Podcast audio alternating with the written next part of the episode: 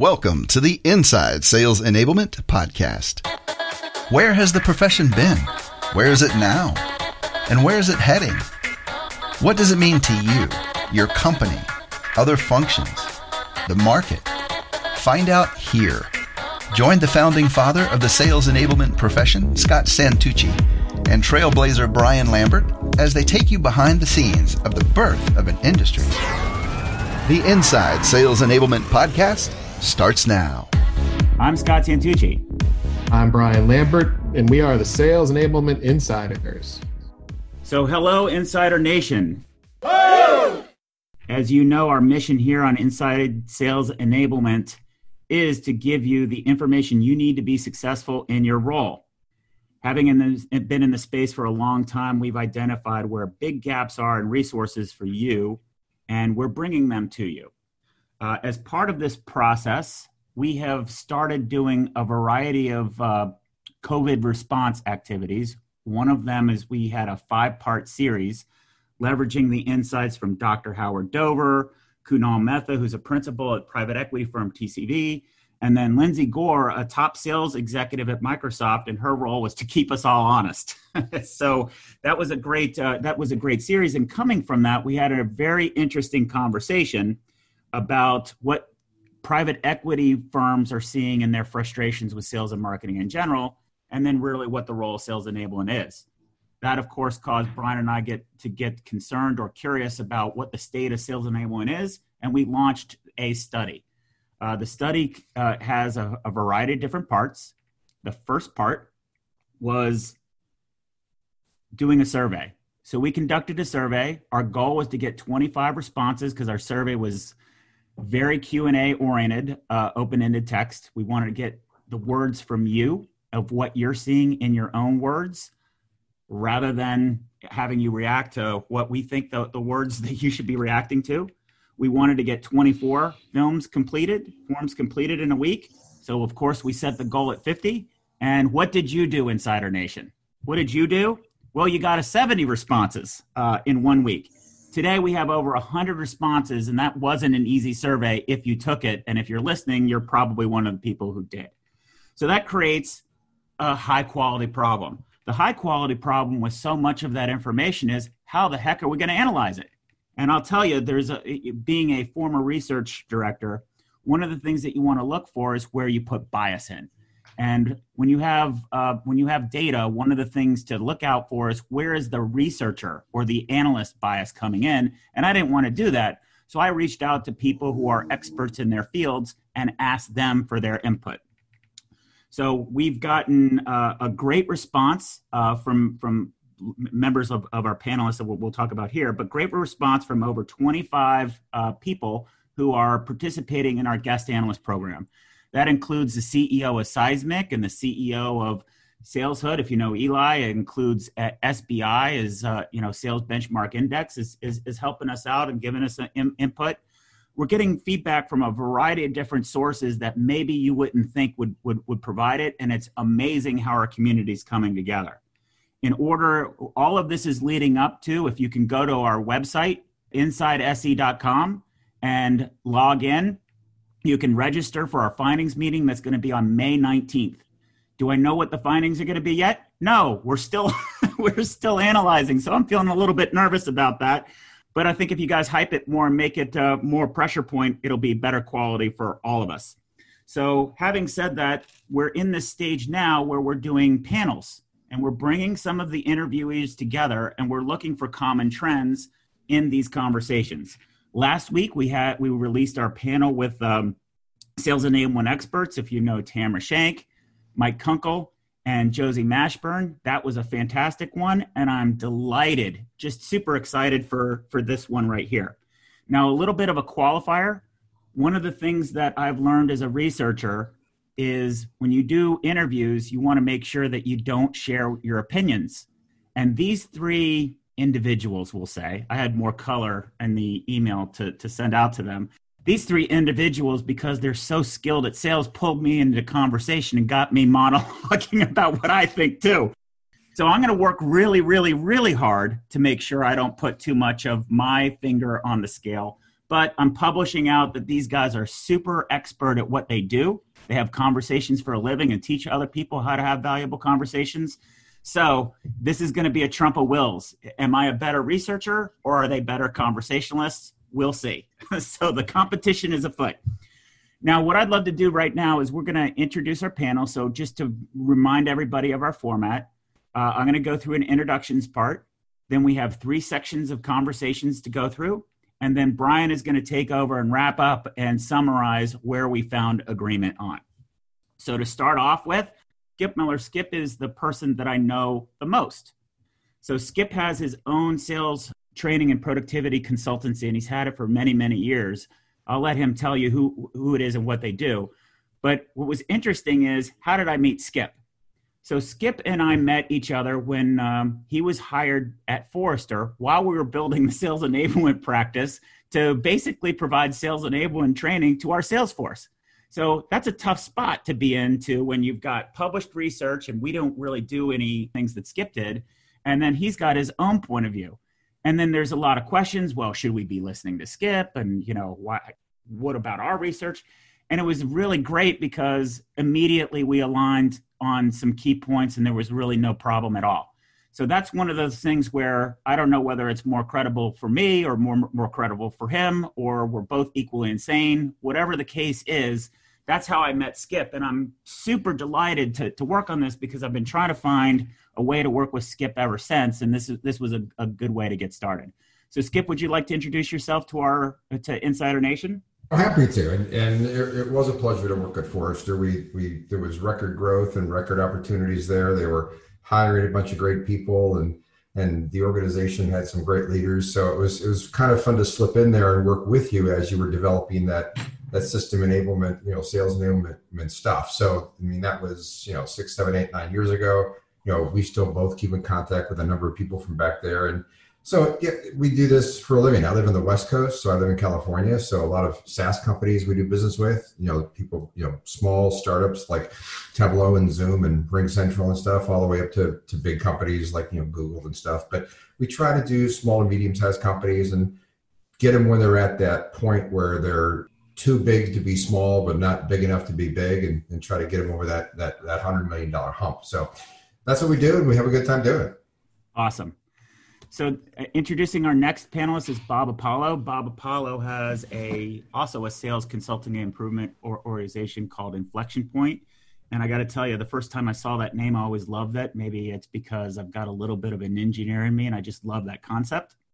Uh, but Bob, I've known about for a long time. I've seen him post, and every time he posts on LinkedIn, it it shocks me a bit because it's like, man, he's saying it in the exact same language that I'd say it. How does he know the same language that he's that I've got?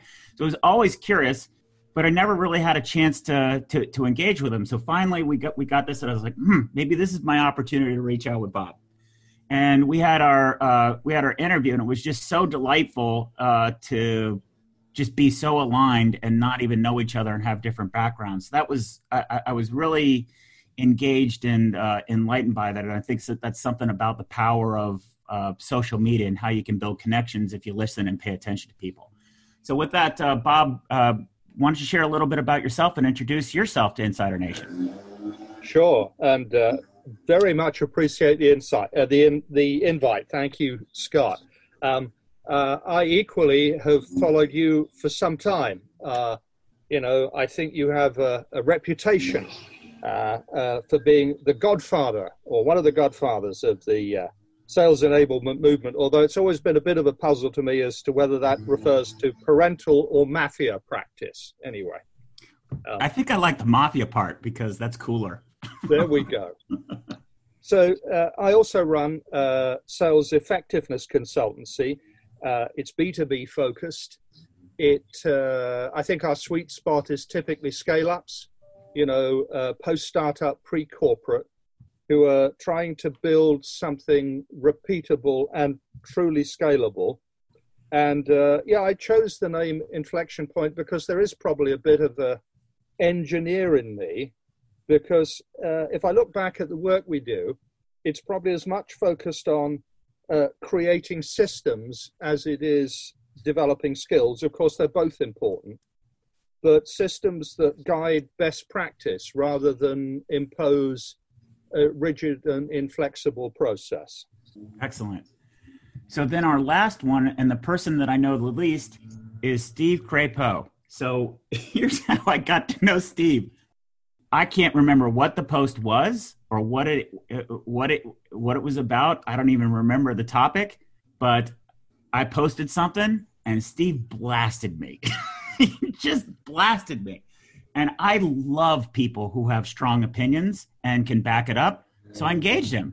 And he wasn't uh, the other thing that I love are people who have the, the, the power of a convention to back up if they're going to blast somebody to tell them why.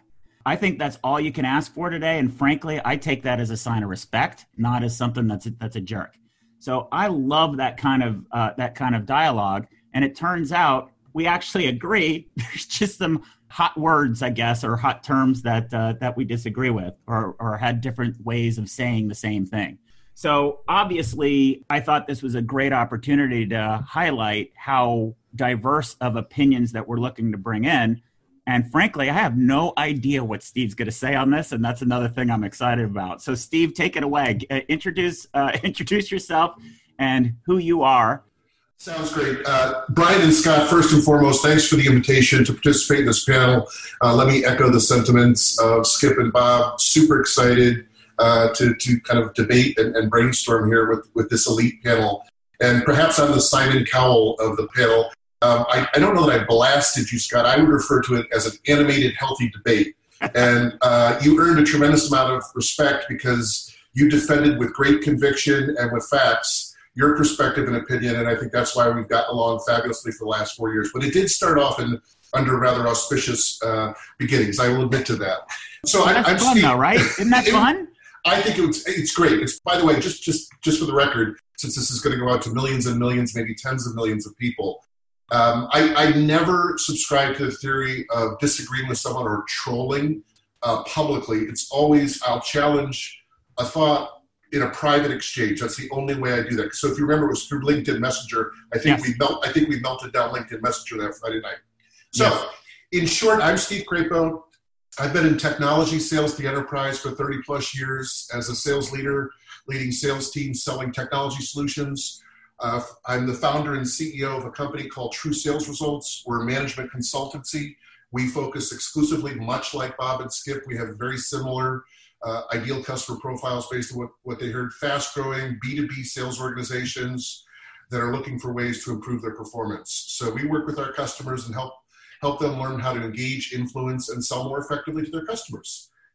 Thank you, Steve. So we're now into our into the body of our show. So we have three questions in their segments. So se- the first segment question is having looked at the survey findings, were a few things that stood out for you? And I'm going to ask Skip to answer this question first. Interesting. The the the nature of the survey and and having a, a market research background, I spent years working at DataQuest and Gartner. Um, it was it was interesting on the subjectivity part of it because I'm used to you know zero to zero to ten or a you know really being more objective. So reading through the subjective part was was quite interesting, and for me, um, actually seeing um, what people had to say, not just you know ranges, was, was, was really really interesting to see, especially the, the stock market question and the um, you ask sales enablement people if it's on a rise, if it's on a hold, or if it's on a decline, the, the different the variables of that. So that was interesting. Excellent. What did you take away from that? That life is a bell curve, and the top performing sales enablement organizations are doing really well. Most are in the middle trying to figure it out, and there's some that suck. Gotcha. there we go. okay, Bob, how about you? Having looked at the survey findings, what are a few things that stood out for you?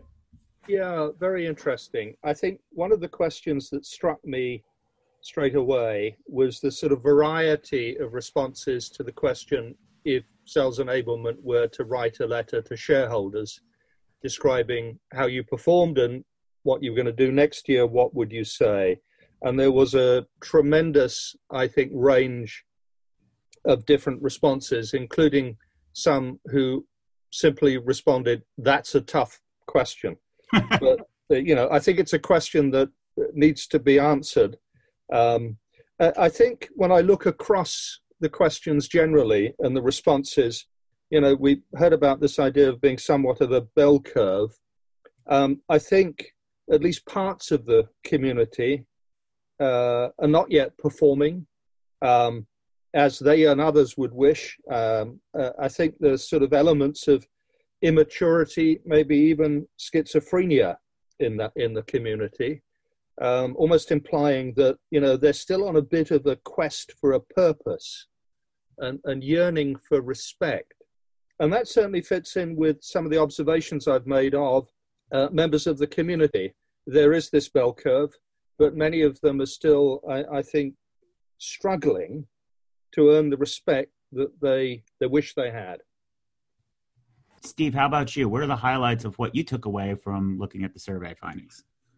So a few things that stood out to me was the coalescence in, in the freeform comment response around why sales enablement is on the rise. There, there seemed to be a strong consensus that sales is complex and hard and only getting harder, which dictates the need for more effective sales enablement.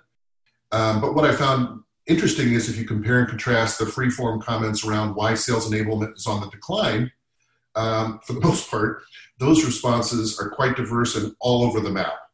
Um, I was surprised that not uh, one person said that a target, their target customer should be an investor if sales enablement was a business.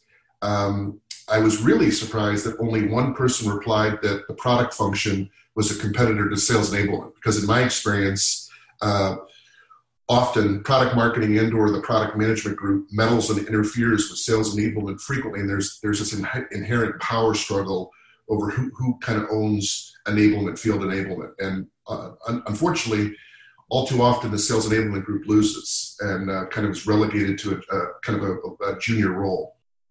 I loved the shareholder question, absolutely loved it. Uh, it, it, seemed that, that, a lot of people really struggled with that question. There were there number of individuals said, "I don't understand this question. I would have to like write a dissertation. So can I catch up with you later, Scott, on it?"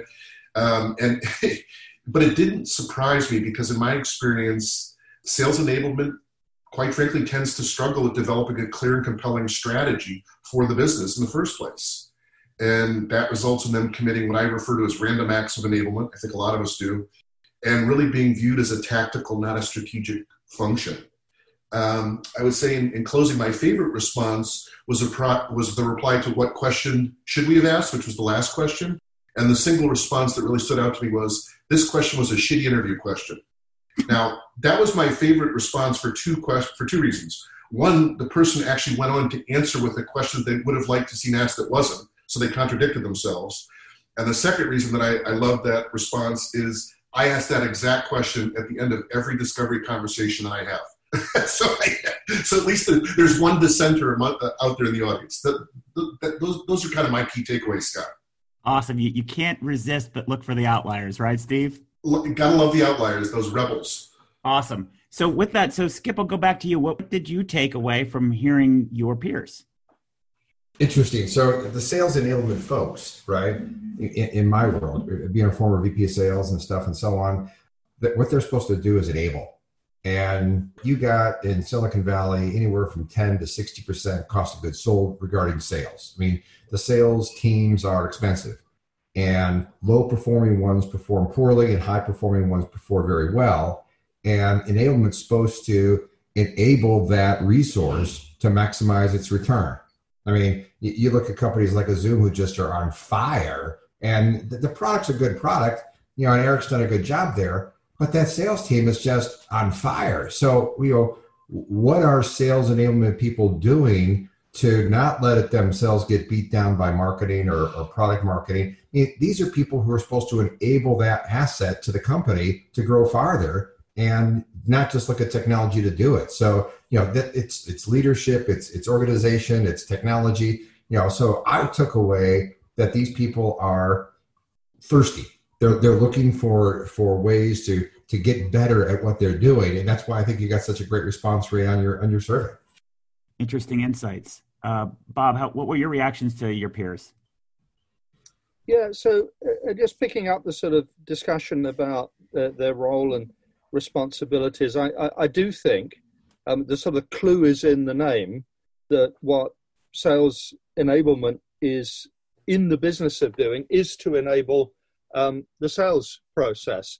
And I, I, I think that sometimes there's an overemphasis on the technology aspect of it. And there's no doubt that technology can facilitate sales enablement, and not quite enough on the whole process of what does best practice look like. Um, and to the point that we've discussed in previous conversations, um, actually reaching out to you know the salespeople who are performing well to try and work out what it is that they've managed to master and help repeat and replicate it. Gotcha. So I'm, I'm gonna I'm gonna have a question for all of you guys after this uh, to to get sort of a theme. Steve, what did you hear from your your peers under this under this question? What did you take away from Bob and Skip? Well, I, I, think we had we, we, we took away very similar insights. We may have used slightly different words to describe kind of what the key takeaways and, and what we found interesting in in the uh, in the in the responses. But but I think you know at, at a fifty thousand foot level, it's clear. I know sales enablement is in its nascency. You know, there's there's there's this huge opportunity position themselves as strategic leaders, get a seat at the C-suite table, uh, but that's got to be done through execution. And, and, and, they're struggling. And, and you see it with all of these sales enablement forums where so much time is spent on, you know, how do you define sales enablement? And, you know, in terms of the conviction and, and the strategic value that you're bringing to your organization, you should know that. You shouldn't be defensive about it. There should be no groveling. You know, stand up and lead. And, and I, I really think this is a tremendous opportunity right now to do that. So I, am going to jump in, Scott, real quickly and yeah. echo what Steve and Bob just said you know, the latest data that I've seen says, you know, if you're not prospecting like crazy for your third quarter, your third quarter funnel is going to be down the tube. So everybody, so all the numbers on prospecting are up. People are starting to prospect. They don't like it. They call it outbounding, and the response rates are down. So where's enablement to sit back and take those numbers and sit back and say, okay, guys, it looks like sales knows they got to fill their funnel but how they're going about it. They're pitching product or their emails suck or they're giving one email every other week and going, I'm prospecting. You know, where's enablement to kind of help that whole function? I mean, these are perfect times for enablement to step up to the plate and work their way, as Steve just said, to the C suite. But I mean, get get a, get a hold of the problems because I think enablement's the, the ones who can see the forest from the trees here. Yeah. So I think there's a theme here that I want to get you guys to react to. I think it's pretty easy for all of us to understand where we're coming from because I think in general, salespeople speak in terms of relating to past experiences, right? Having been on the hot seat, you know what it's like to get yelled at by your customer or having to, you know, having to balance the million things that you got to do today while also making sure you hit the annual number. But there's not a lot of really great vocabulary for that. So when we try to articulate, hey, here's what I need to get help, whether it be enabled or whatever you want to call it, the people who don't have that empathy try to zoom in and put a box around it and say, okay, Skip, I get what you're talking about. You want me to train people to do this thing. Or Steve, I get it. You want me to give you this kind of product brochure, but only have three bullet points on it or Bob, I get it. I'm going to produce a really rigid, scored carded sales sales methodology. But because these things don't weave into how people work, they become almost random acts in upon themselves. Is that fair? Is that what I'm hearing from you guys? Well, I hate to interrupt again, but I'm interested in enablement doing the pre work, taking all the data and saying, okay, here's the trends that we see for the second quarter. And the results probably should be three bullet points or this, that, or the other. Let's all talk about it but they got to do some of the upfront work to find out, you know, where they should plant the flag rather than just sit back and be reactive. Well, it seems to me there's a very important role uh, to identify the patterns, the underlying patterns. Exactly What's right. working, what isn't. So, uh, give me more on that, um, Bob. What is a pattern? Like, how would we make a pattern tangible to people who don't know what patterns to look for in the first place? Well, uh, you know, I think one of the things that it's really useful to focus on in identifying patterns is to and i try and make a, a, a, straightforward distinction between activities and outcomes i think there has been a habit certainly on the marketing side not sure it's quite as embedded in sales enablement to measure success in terms of uh, activity levels But uh, particularly in today's climate, it's incredibly important that we think in terms of outcomes. So, what do I mean by an outcome? Well, of course, the ultimate outcome is getting an order from the customer that results in revenue. But there's a bunch of incremental outcomes on that journey that either represent the sales funnel and the pipeline moving forward or going round in circles.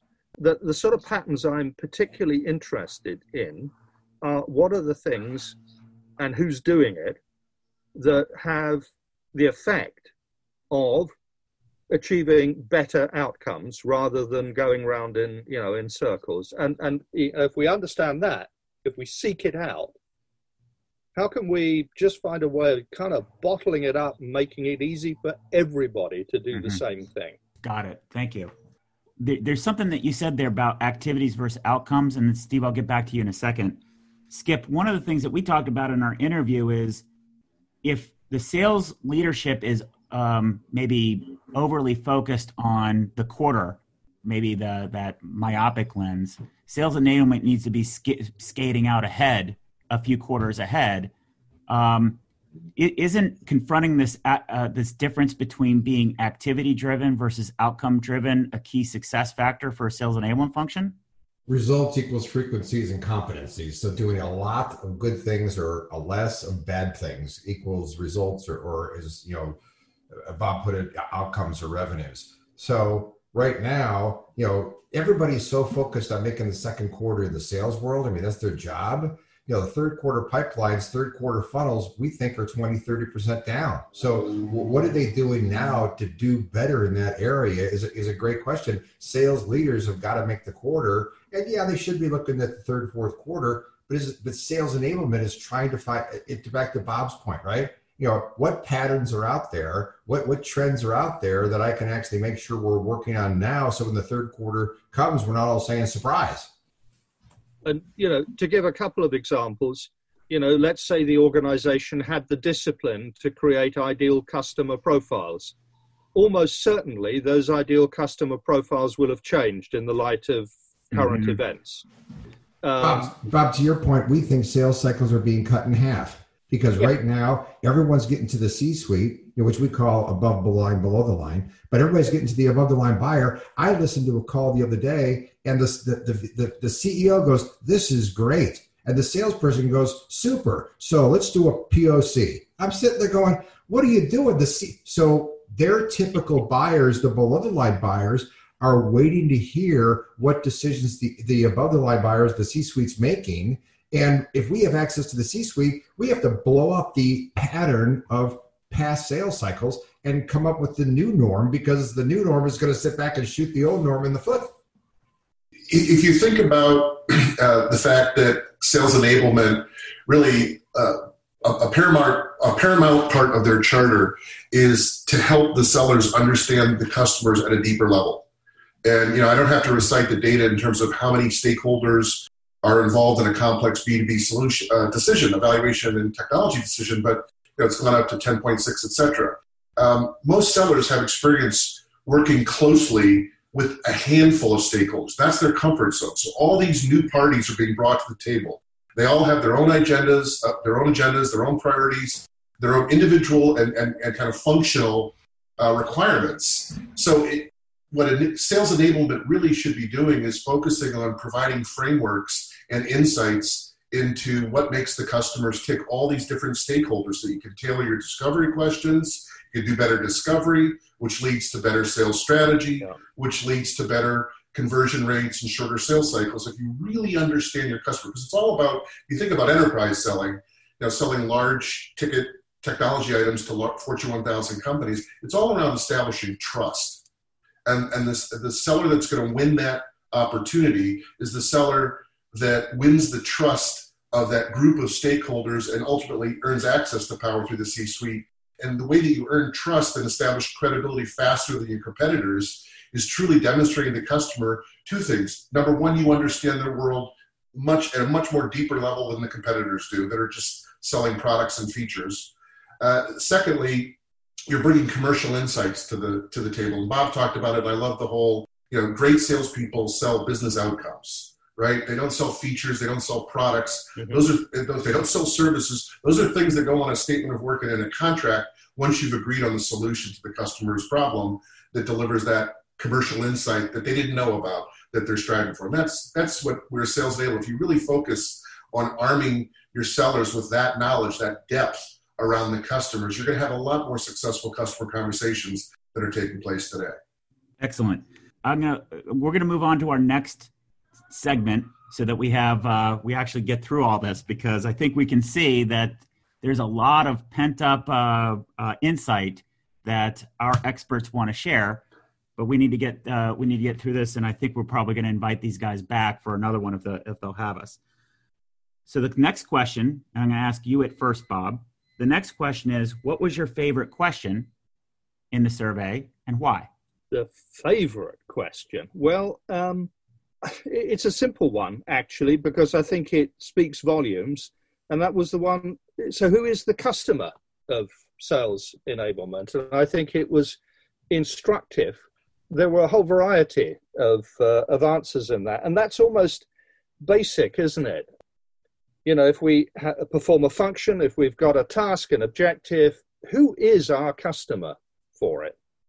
Uh, and I think there was better clarity about that. I suspect some of the other issues that we've been discussing would be resolved.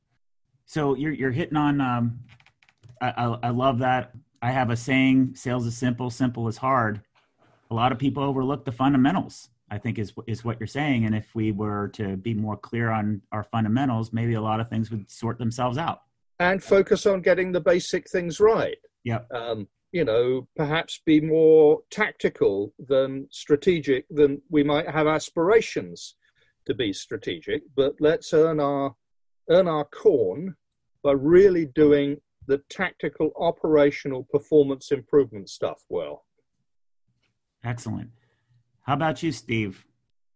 So I, I, I actually I think I cheated and, and, and kind of pre-answered this in the prior question, but um, I love the letter to the shareholder question. When I first started selling 300 years ago, um, coming out of the cave.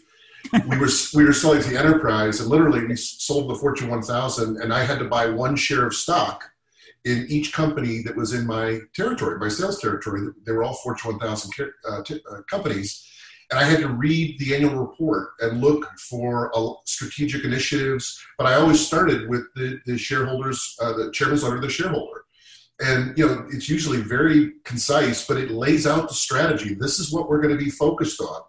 And smart sellers to this day look at the, the chairman's letter to the shareholder and, and, and see it, you know where is their strategic initiative that we can genuinely align to and support and do it help them do it better and differently than alternative approaches to this. So what i what i, I just i love open-ended survey questions because reading the individual responses it, always provides you glean insights that you simply will not glean from a multiple choice question answer that's laid out in the percentages. So what it what it kind of reinforced and validated to me is that looking at the answers is that the sales enablement function again struggles with strategy and as a result gets gets stuck in a tactical kind of reactive mode and, and obviously that's never good um, one of my favorite quotes is from Sun Tzu in his writings Captured the Art of War. I just, I love this. If you'll indulge me, the quote goes as follows you know, Strategy without tactics is the slowest route to victory. Tactics without strategy is the noise before defeat. And I, I mean, it's profound but simple. And really, what I love about this quote is to be successful as a sales enablement leader or, and as an ex-VP of sales, you, you have to have a good strategy and, and execute the proper tactics to implement that strategy. So you need a balance of good, effective strategy with effective tactics and execution, and that's when you get sales success. Awesome, great, uh, great insight, Steve. How about you, Skip? What was your favorite question and why?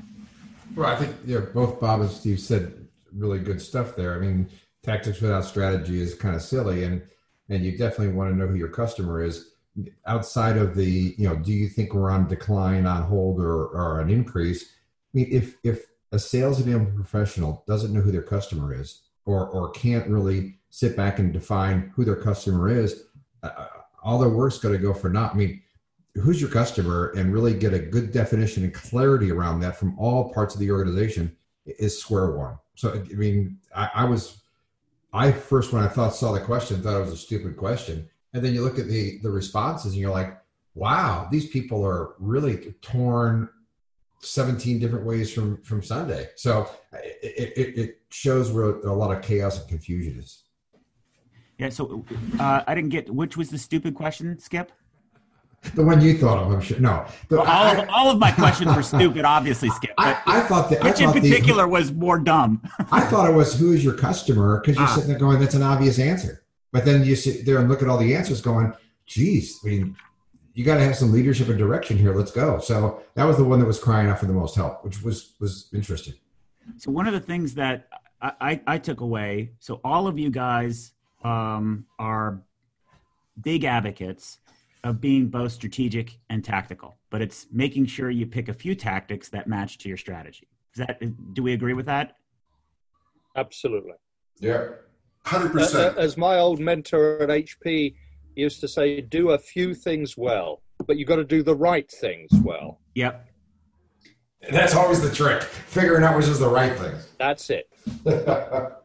so what's interesting is um, my experience over 10 years of trying to advocate for strategy is met with a lot of hostility by sales enablement professionals saying, well, I don't have time for that. I don't have time for that. I don't have time for that. So how would you how would you basically the, the point is maybe Skip being in the role of a head of sales is very frustrated with something. Uh, Skip talks to me as a sales enablement per, per, professional in a animated, frustrated state, like all of us in sales have done before. And then I think that's the I, as the sales enablement professional, think these are the Ten Commandments coming right from right from Skip. And if I don't do these things right now, I'm going to get fired. Um, so I'm just in this uh, tactical storm. So therefore, I can't even. I'm not allowed to to be strategic. Is is more the the, the zone that I get. Do you guys get those uh, get that feeling or or understand this this this gap between being too tactical versus too strategic? And let's let's breathe some color into that because I think this is a critical problem. Universally, all of you guys say we need to be strategic and pick the right tactics. Yet the overwhelming majority of sales enablement people in the in the community reject strategy. Yeah, and I think what ends up happening is they sort of apply elastoplast when a surgical procedure is actually required, um, and get stuck in that loop. I've been on both sides of the table in that exact uncomfortable conversation you're referring to, Scott, where I've, I've been the VP of sales, and then I've been a sales enablement consultant trying to help the sales enablement function, trying to help that chief revenue officer, improve selling performance. And I think the key to, to, to, that blended strategy and tactics that we're talking about, I think there's complete alignment amongst all of us, is that this is where there's an opportunity for a, a strong sales enablement leader to shine. And by that, I mean they manage up well. Yeah. So, you know, the, the VP of sales is frustrated because they're getting slammed by the CEO and the board because they didn't make the numbers. Not enough reps are getting quota uh, it's taking too long to ramp up new reps. You know, we, we, we know all the pain points. We, we know the levers that VPs of sales are constantly frustrated and, and thinking about how can we do better? How can we materially move the sales needle to the right? And so, what I see a strong sales enablement leader capable of doing is managing up. In other words, kind of talking down the chief revenue officer with confidence and calming them down in terms of, look, let's let's let's pick one strategic thing per quarter that we're going to work on, and let's start with what we think will improve sales performance the most. Is that discovery and discernment? Uh, as, as Skip said, with the COVID 19, maybe we need to have an all hands on deck short term strategy around how we're going to create pipeline because we've got a big gap there, right? So, so pick one thing per quarter. And if you think about it, think about the the anachronistic sales kickoff meeting where we get everybody together in a central location, you know, Vegas, etc. That that may have come to a, a crashing halt. we may be doing Zoom sales kickoffs for the rest of our respective sales drills. But think about a sales kickoff, how much money these companies are, are investing. And what, what I see happen all the time that, that's a mistake is they, they try to throw they try to train on everything the product you know everybody gets and what happens is there's just way too much data thrown at the sellers you know, everything blurs. They don't remember a thing. Instead of saying, what's the one thing we want them to learn for this year that's going to help us sell better and more effectively than we have ever. And so I, I think it's that focus and, and kind of managing up where strong sales enablement leaders are masterful and intuitive at kind of letting the VP of sales kind of believe that that was his or her strategy at the end of the day, not not me telling you what you should do. Uh, I tell you, having observed a few really good leaders in similar positions, that is such a fundamentally important quality, that ability to to, to manage up. And, and I think if I think about then communicating down or across to the sales organization, just to pick up on something there, it, you know, our role is to simplify the salespeople's lives, not to overwhelm them. Again, it comes back to doing the few right things well with the support of the management. And to you, you both said it right. To what outcome? So in the fourth yeah. quarter, what's the outcome the team needs? You know, don't don't work on tech. You know, every year my, we, we go on a vacation. And we're really going to go hiking, or we're going to go bicycling, or we're going to go do something. So I don't know if I should train on the bike, if I should train, you know, walking hills and mountains. I mean, let's figure out what the outcome you want is then i know how to train. It, it, unless you guys the sales enablement and the sales leaders agree on what's the outcome we want not just make the revenue what are the things that are going to cause us to make the revenue based upon all this new stuff that's happening? Less access to power no more face-to-face calls you can't really prospect at conferences anymore. With all these new things what's the outcome we want? Then i can figure out tactics. Yeah uh, by the way outcome plus a real awareness of what the obstacles are that stand in the way of that outcome. And we're, we're still learning those because three months ago, two months ago, you were still making face to face calls and flying all over the globe. So, you know, quick, quick actions to, you know, I, I just said it the other day. I said, you know, make a decision. You know, if you're 80% right, take the 20% you're not right, get 80% on that. But just don't sit around and say, let's make a decision on that like next week. You can't wait for next week. This is great. This could be a whole nother podcast in upon itself. Uh, one our last, our last question. Uh, actually, I'll throw something out there. Uh, there's this term that I've used, um, co-created with uh, some of my clients, and I wanted to see if you guys react to it. It's a, a discipline called stratacution. You have to be both. You can't be just a strategy hat, and you can't just be an execution hat. Is that corny, or does that work for you guys, or does that help describe what we talked about? What do you think? Corny, corny. Skip says corny. candidly, candidly, it's corny, but I'll I'll accept it because it does work with what we're talking about. Yeah, so that's true. so, in, in, lieu of a better a better uh, phrase, uh, I'm okay with it. yeah, he, already, he only gave me a black and white. He just said corny or not. You you, you elaborated, Steve. Thank you. Thank you. You're most welcome. Sorry, Bob. Yeah, I mean, it does what it, it it's it says what it does. You know, doesn't it? Um, and it is corny. And uh, oh, come up with a new one, Scott. I guess I guess my threshold for corniness is way higher than y'all's. Uh, we'll, we'll move on, and Scott's going to reflect on that. He's going to have a couple drinks tonight, look in the mirror, and go, "Geez, what have I done with my life?" okay, last question, and this is the doozy. And uh, Steve, you get to answer it first. What do you see as the future of sales enablement from here? Okay, I, am going to use a, a, dreaded a dreaded term. I, I'm extremely bullish on the opportunity for the future of sales enablement to aspire to and actually achieve that C-suite strategic level uh, perception within the business. Now, it's the opportunity. So, what does sales enablement, in my not so humble opinion, need to do to, to take advantage of this opportunity? Um, I go back to some of the wonderful research from CSO Insights that I've been following. I, uh, since you know I, I know one of the co-founders quite well, Barry Trailer. Uh, he actually trained me on solution selling training. I won't give the year because Barry will be mad at me if he listens to this podcast. But I've been participating in all their studies. I, I think they're the platinum standards. Uh, Tamara was great last week. But, but what I would say is, you know, when you looked at the global B2B sales talent study that CSO Insights did, the, the thing that just struck me square in the eyes as a longtime sales leader, you know, sales enablement consultant, is only 16% of the leaders surveyed were confident that they had the talent on their existing sales team to be successful and make their numbers. This was pre COVID 19. Only 16%. So that means 84% of the sales leaders out there don't believe they have the sales talent to be successful and put up the numbers that they're tasked with, with producing as a chief revenue officer or VP of sales. So, so what I suggest to you is, unfortunately, there's going to be a glut of sales talent and sales leadership talent, the likes of which I will have never seen in my 30 plus year career. I, I really view this as kind of a once in a career tsunami.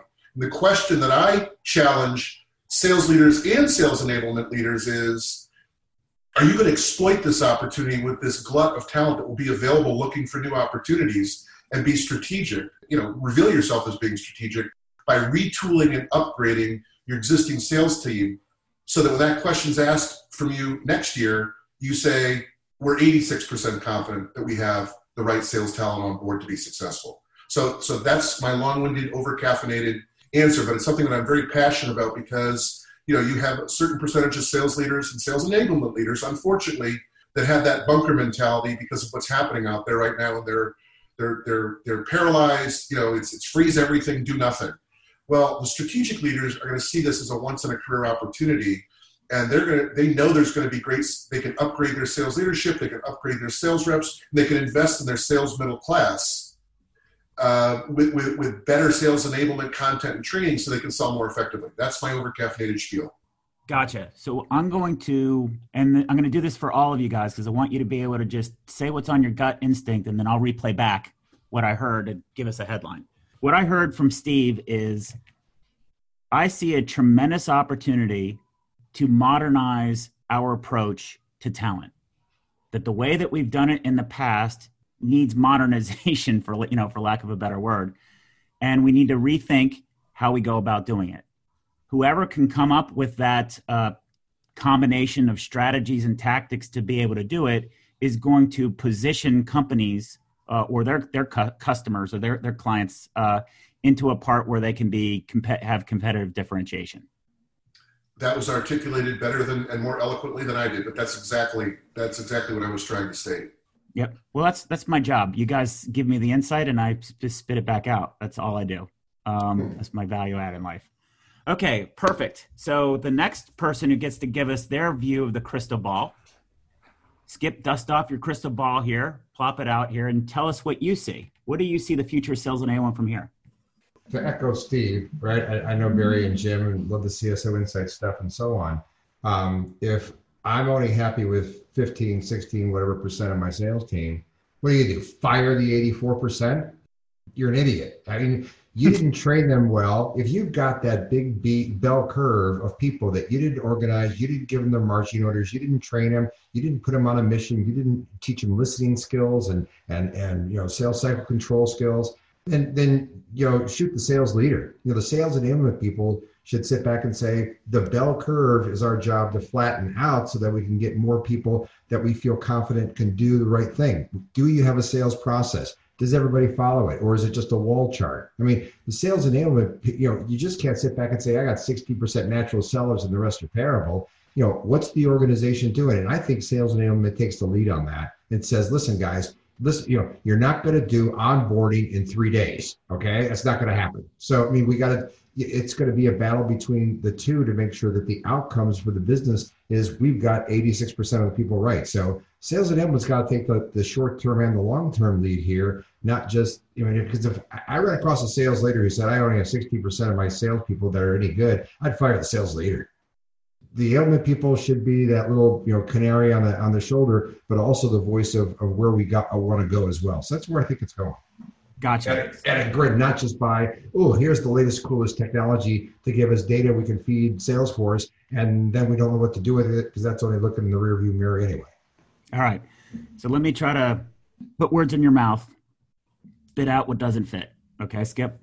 So according the world according to Skip is that the future of sales enablement is to be analytical and productivity driven uh, the the business value that they offer to sales leaders is managing that bell-shaped curve. Uh, the manufacture, uh, the ongoing manufacture of more productive talent in order to drive um, um, sales outcomes. Sales is such a huge expense to the business line. Somebody's got to maximize. It, you just keep keep throwing money away. So yes, exactly right, Scott. Awesome. Okay, so the last one You're our anchor man, our man from across the pond. Bob Apollo, close us out here. Bring out your crystal ball and tell us what you see as the future of sales enablement. Well, I want to build on what we've just heard because if it is true, and it seems to be true, that many organizations have something of a sort of 80 20 um, balance between really competent performers and the rest. I think one of sales enablement's greatest contributions can be to work out how to move the middle. I think in most sales organizations, to pick up the bell curve uh, point, there's a, a, small percentage, 10, 20%, who are outstanding salespeople. I actually believe it's not just raw talent. I think some of those top performers, at least from my experience, are simply good learners. They work out what works and do more of it. They work out what doesn't work and do less of it. And I think sales enablement have got a terrific opportunity to engage in understanding what the replicable uh, positive behaviors of the top performers are and find ways of progressively introducing the middle, the mass middle of the sales organization to tactics, strategies, knowledge, uh, you know, enablement that will allow that middle of the organization to move towards the right of the bell curve. But it requires a genuine curiosity into understanding. So, what is it that makes the top performers tick? Where are the things that are replicable as opposed to just raw talent? And how can you take your A players and make them A plus too? I mean, that's a yeah. huge gem, gem in the diamond field too. Well, I, actually, I think if you do work out those patterns, there does seem to be an effect that the A players can get even better because yeah. some of what you're doing is to eliminate the obstacles that are, you know, they've managed to work around. But if you could take those obstacles away completely, they'd be even better. Bob, can I first just just respond to that? I, I concur one thousand percent with what you just said. I call it investing in the sales middle class, and that is where you can materially move yep. the sales needle to the right the fastest and the most profound. There, there's some studies out there, uh, again, around complex B2B sales, and they, they said good coaching, good training uh, for the top 15% of your performers, you'll only improve the performance by about, because they're already great at what they do. To, you, to your point, they're naturally curious. They're what I call perpetual students of the game. They're great yep. learners, right? And, and they never uh, satiate that thirst and quest for, for more knowledge about how to sell more effectively and obviously how to maximize their commissions. That's what makes them great. Great coaching, great training. If anything, we're going to try to kind of capture their tribal knowledge and propagate that and share yep. that with, with the with the but the bottom 15%, interestingly enough, of your sales performers, great training, good coaching, only moves the needle somewhere between three to five percent. That's yep. a personnel issue, right? But here's this beautiful thing called that middle 60%, right? And if you think of the sheer numbers, the quota involved, what good coaching and good training can do when you focus on that middle class. Truly focus and and and and commit to to helping them get better at selling. You can move the, the needle as, as high as 20, 22 percent. So it's it, it, it, it, makes a material difference on your performance. Imagine if sales enablement saw part of their role as first level sales management enablement. You know, the coaching skills, the the disciplines, the tactics and techniques that would equip them to do that sort of coaching. I mean, that kind of feels to me like it'll move the needle as well. The good organizations that, that I've been associated with, their sales enablement people, they have a number of them that came from first line manager are not coming into enablement. So, yep. fully agree. Fully agree. Okay. So, thanks a lot, guys. You've made my job of summarizing Bob's statements almost impossible. So, I'm going to really try. uh, I'm going to try to do that. So, let's just recap how difficult the summation is not only did Bob not give us just his opinion, he, he summarized Skip and Steve's. Then you guys had a group conversation. So I'm going to try to get back to what Bob thinks. So, what do we need you for? Exactly. Unfortunately, my audience needs uh, to, to, to have that wrapped up and summarized. So that's, that's, it's not, this isn't about you, Skip. This is about everybody else. Um, so, at any rate, um, all, all, kidding aside, everybody knows we're all joking here. I think you can tell by the by the tone. So I think here's what I'm I'm hearing you say, Bob. what I'm hearing you say is that the future of sales enablement is a function that really concentrates on optimizing the system, creating balance uh, by concentrating on, you know, I think we've established that that bell-shaped curve, doing analysis and finding the few things that have the biggest impact at that at that moment in time. I have long believed that a systems approach, a systems thinking approach, is incredibly helpful in this sort of role. Absolutely. So you agree? I, I'd be foolish not to. oh, that's funny. All right. So with that, I'm going to turn the, the call over for uh, for our clarifications part with uh, Dr. Brian Lambert. Mr. Lambert, uh, tell ask our clarifications and summarize each of the sections, please. Yeah, sure, guys. This has been uh, fun to listen to, and uh, I don't know about you, listeners. It, there's this is uh, this is definitely chock full of information. So I, am not going to add any analysis to this and, and share my opinion. What I'm going to do is really summarize what I've heard, and I'm trying to get it into three and if you saw my notes right now, you would not be able to decipher them. But I, I, I do believe I have three themes that I'll get Skip and Bob and Steve to weigh in on.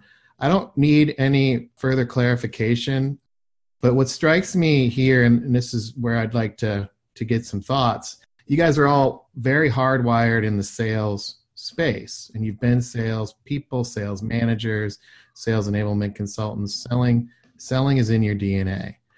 And what I when I'm looking back at my notes and what I'm feeling like leaving this meeting is I really just witnessed and uh, participated in um, an account review and a sales strategy discussion for for top account, so to speak. You know, it, it started out with theme one, where you know Scott asked, you know, what was your favorite questions, etc.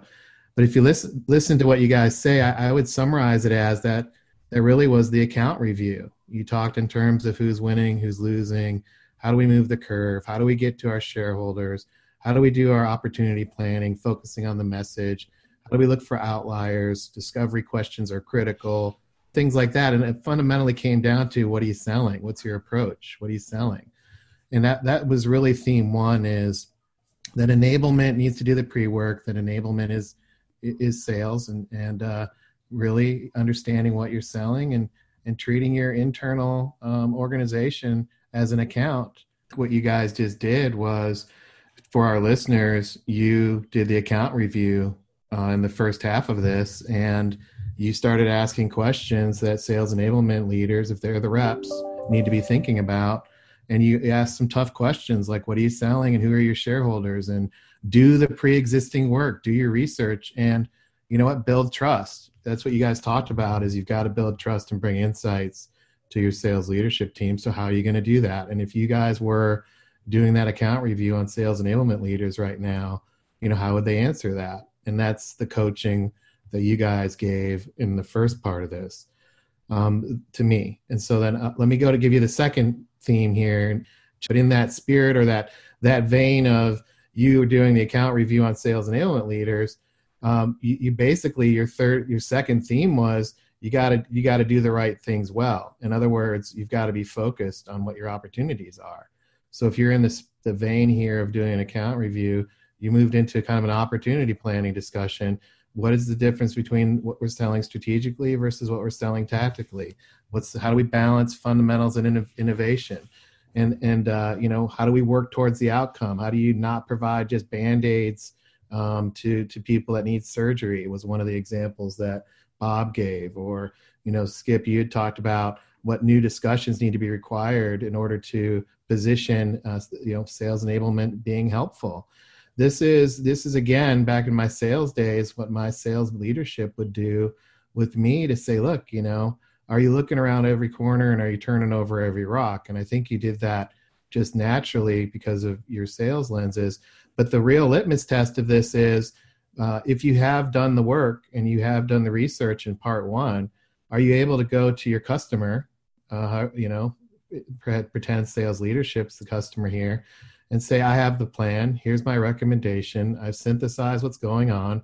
I see some patterns, and here's what we need to do.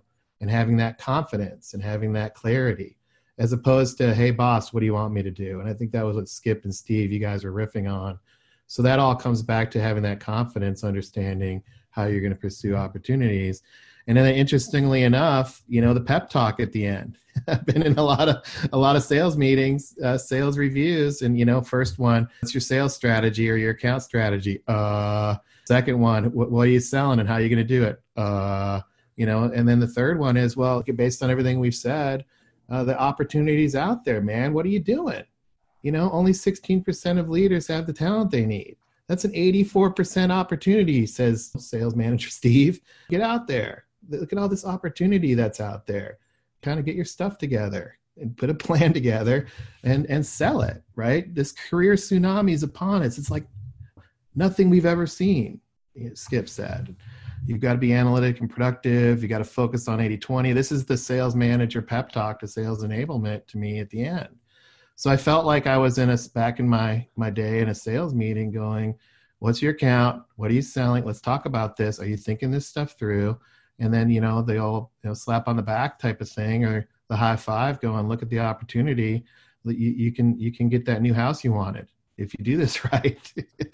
so that that's what it felt like to me. And it ended with flattening the curve like that given the time we are on skip said that sales enablement leaders should flatten the curve and uh, but it's the productivity curve of talent and then you guys talked about when you do these things right just like in sales when you do these things right and you're able to establish these relationships you're able to clarify what you're selling you're able to be positive and, and paint a picture about what's possible then you can tackle bigger things and that's where this you know systems conversation came in so to me, it felt very much like a sales call. So I, went ahead and went through all three of them so you guys could see what I was tracking. But I'll.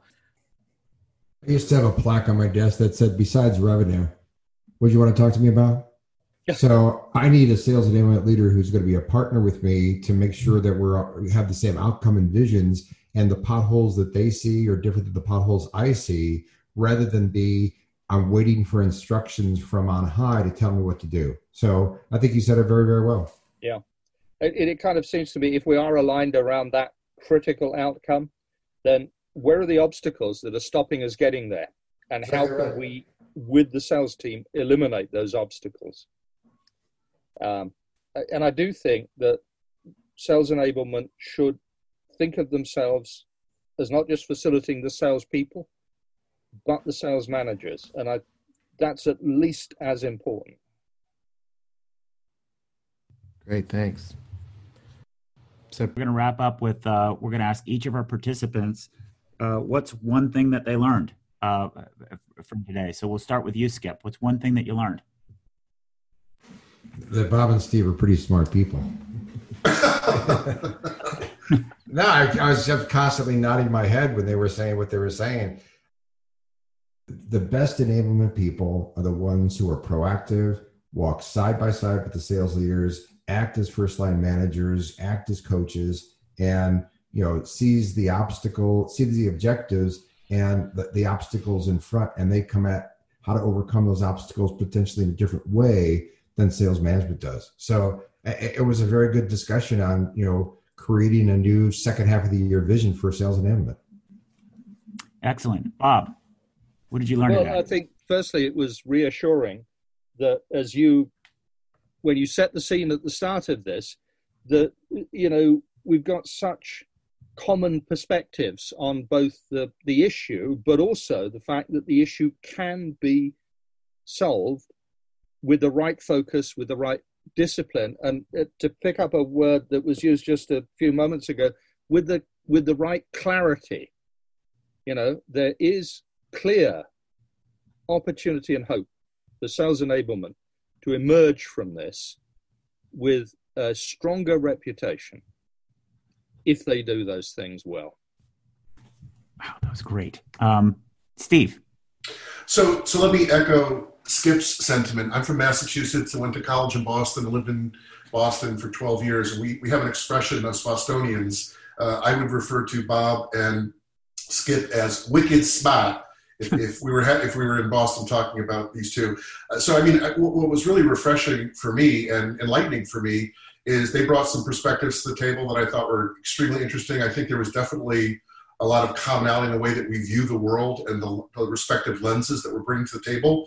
And I was just comforted, like like Bob just mentioned, and reassured that you know there there are some really smart people out there that are seeing the problems. Not that they have to see it the same way that I am, eh, but but also seeing you know offering up solutions to this opportunity.